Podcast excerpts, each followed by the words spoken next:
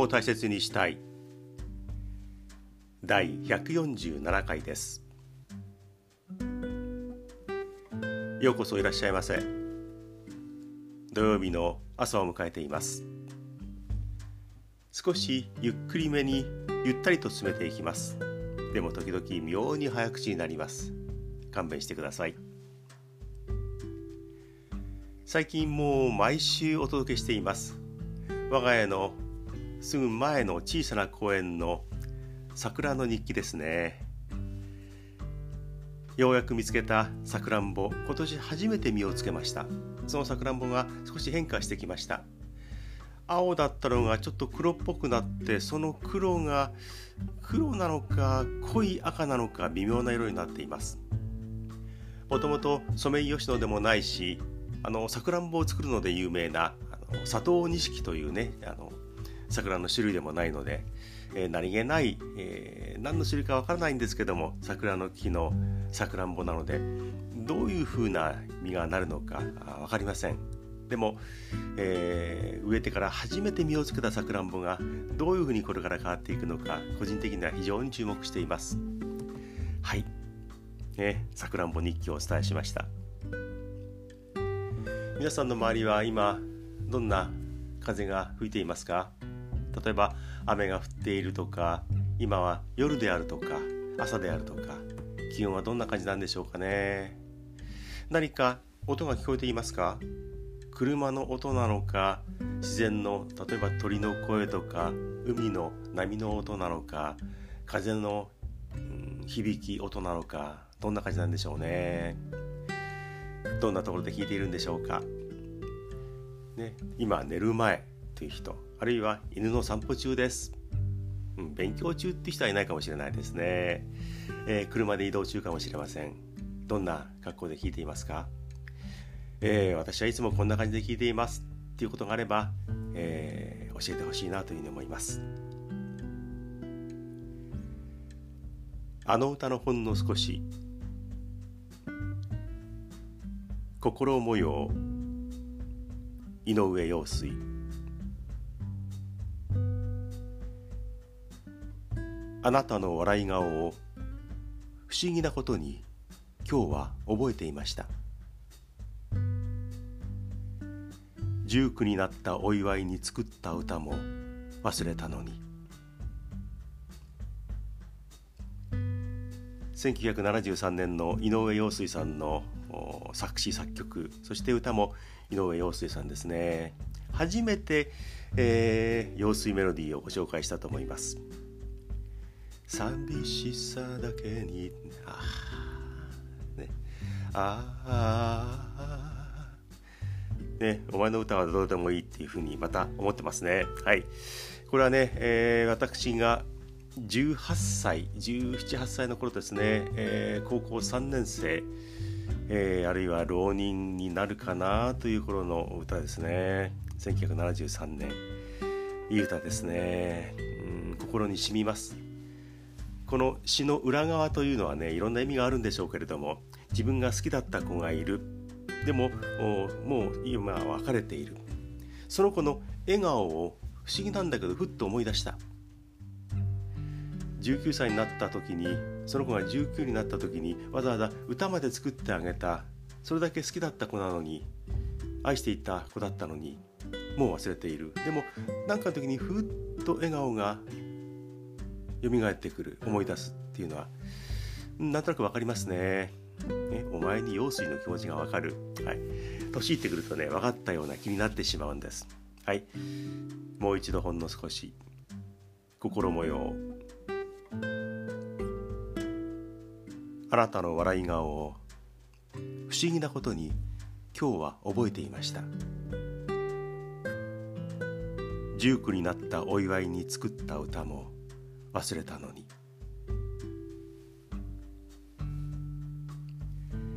はい。さて私が並行してやっている YouTube ゆっくり日本語ゆったりトークこちらの方にコメントを2つ頂戴しています。ありがとうございます。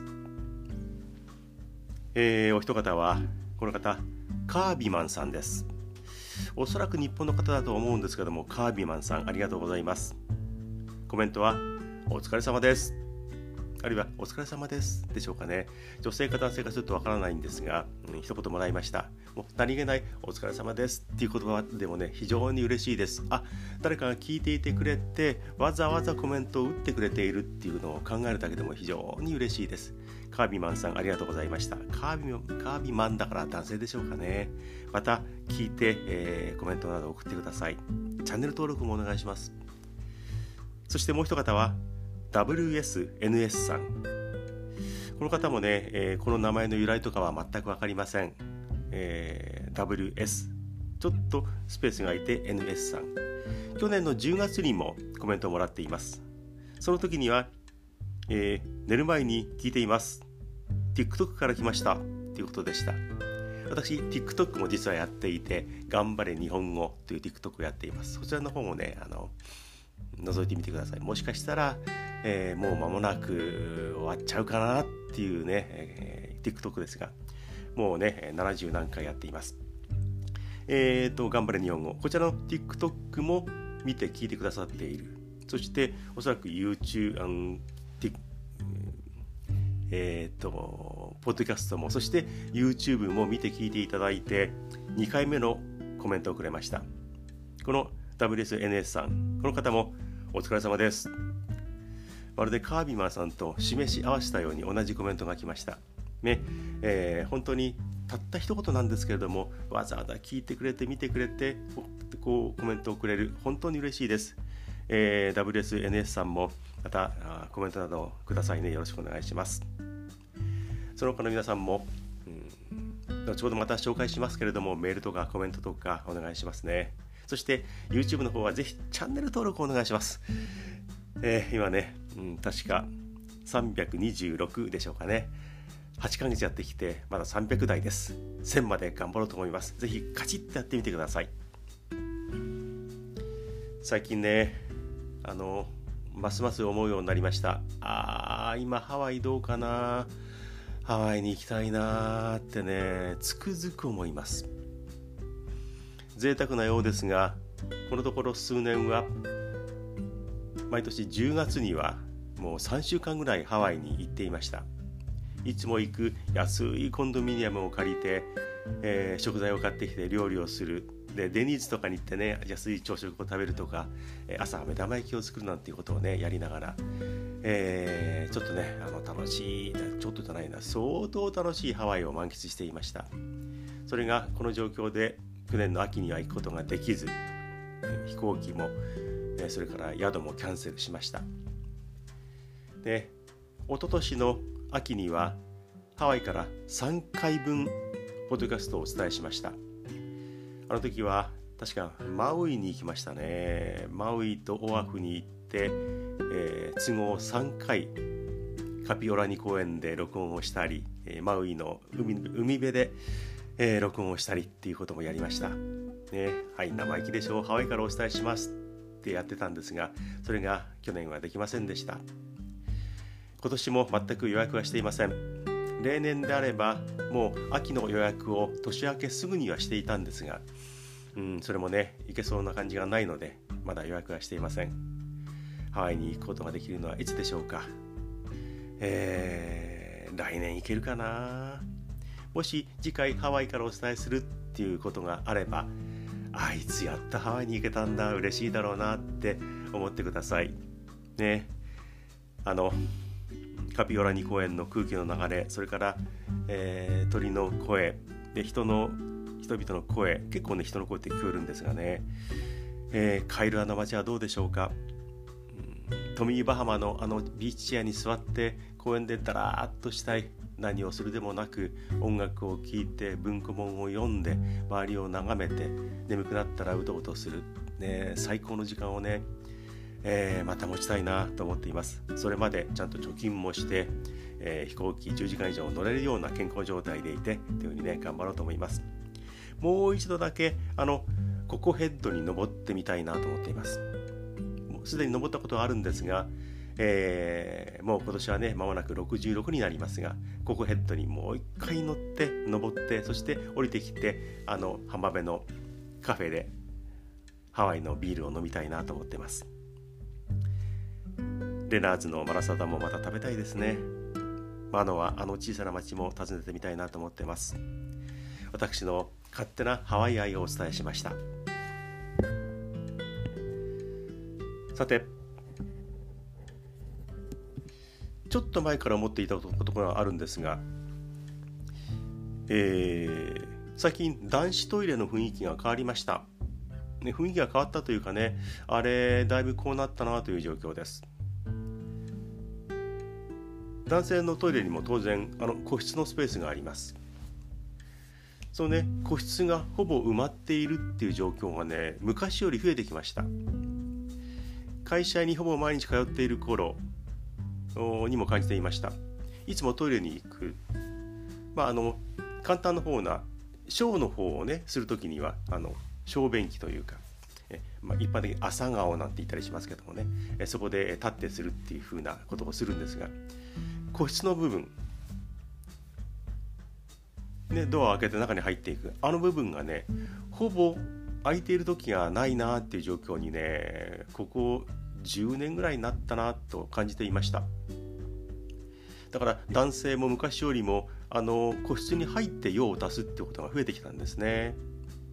これはあの基本的には昔からあの個室に入るってことは特に男性にとってはあのまあ大の方を足す大便をするね、うんこをするうんちをするっていう風なごめんなさいね今食事をしていたら。えそのためにあったものだなというふうにみんな思っていたと思うんですけども、えー、10年ぐらい前からそんなにみんな大きい方をする人増えたのかな？そうでもないような人間の体がそんなに変わるはずはないと思っているので、えー、なんでかなとはね考えながらいました。トイレに入るために考えていたわけではないんですが結局ね男性もこう一人っきりになって用を足したいっていう人が増えてきたのかなと思います。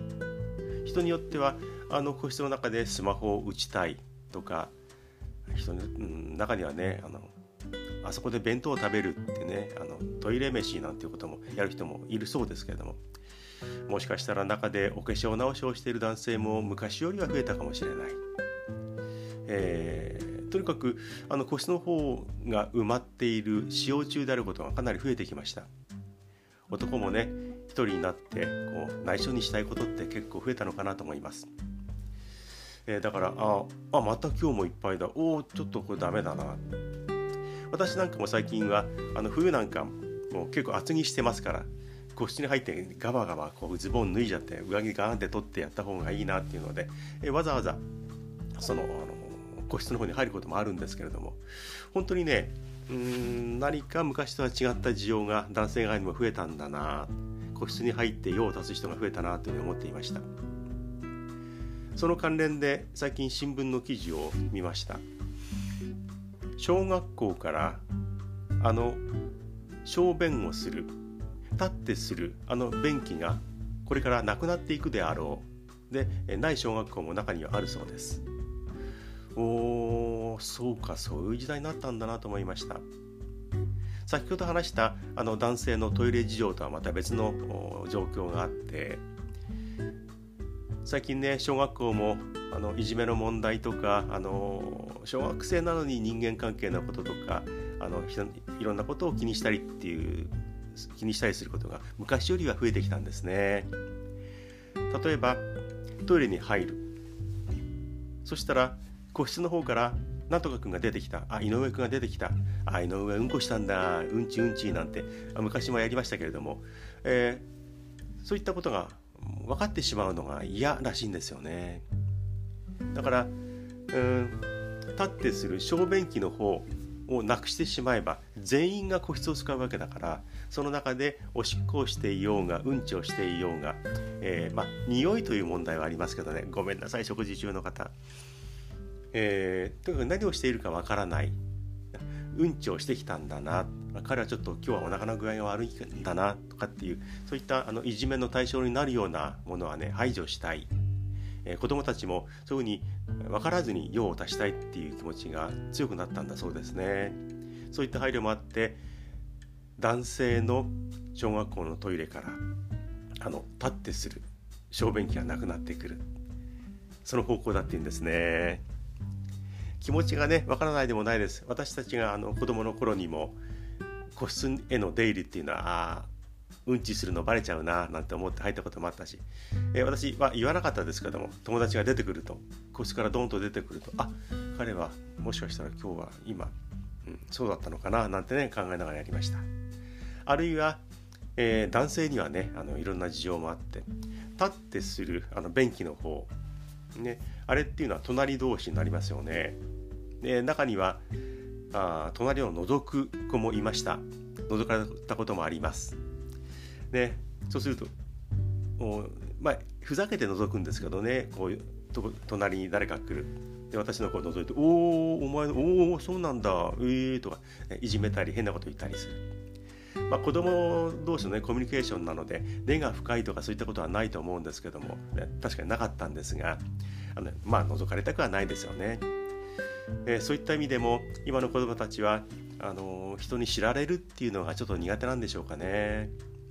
何かあそういった意味も込めて、えー、プライベートっていうことで男性の小学生のトイレを個室だけにしてしまう方向っていうのはうーんちょっとね寂しい気がしますね、えー、立ってする方も残していいんじゃないかな。中途半端かな。なんか昔とは違った配慮の仕方昔なら平気だったのにっていうことがいっぱいあってそれがどんどんなくなっているっていう傾向はありますがこのね小学校の男性トイレから男子トイレから立ってするあの便器がなくなる方向っていうのはいろんなことを考えました。うーんそうかそういう時代か。男は立ってねジョボジョボジョボってするっていうのもあのお掃除をする人は大変ですけれどもそれはもうなんとなく急いでる時はその方が早いし、えー、そうなっちゃったかなというふうに思いました。余計なこだわりだと思うんですけどもああそんなね小学生のうんいろんな背景が変わりつつあるなというふうに思いました。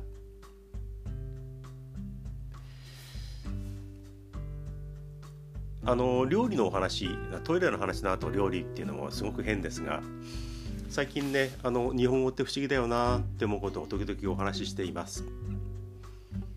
今日はなんとか料理っていうことについてですがうんついさっきふと思いました。これって不思議だな。例えばイタリア料理フランス料理もちろん日本料理もありますね。これなぜか日本料理って言わないですよね。日本料理ですね、えー、この辺りも難しい日本語ですがいろんなそういう呼び方がある、まあ、中華料理、えー、いろんな呼び方があります。それからうんと肉料理。肉の料理。魚料理、えー、なんか肉食べたよね。肉料理食べに行こうよ。っていう言い方もする。国の名前を付けたなんとか料理。それから食材の名前を付けている肉とか魚の料理。こういう言い方がある。それ分かりますよね。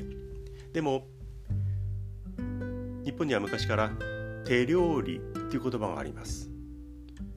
手料理これは手を料理して食べるわけではない。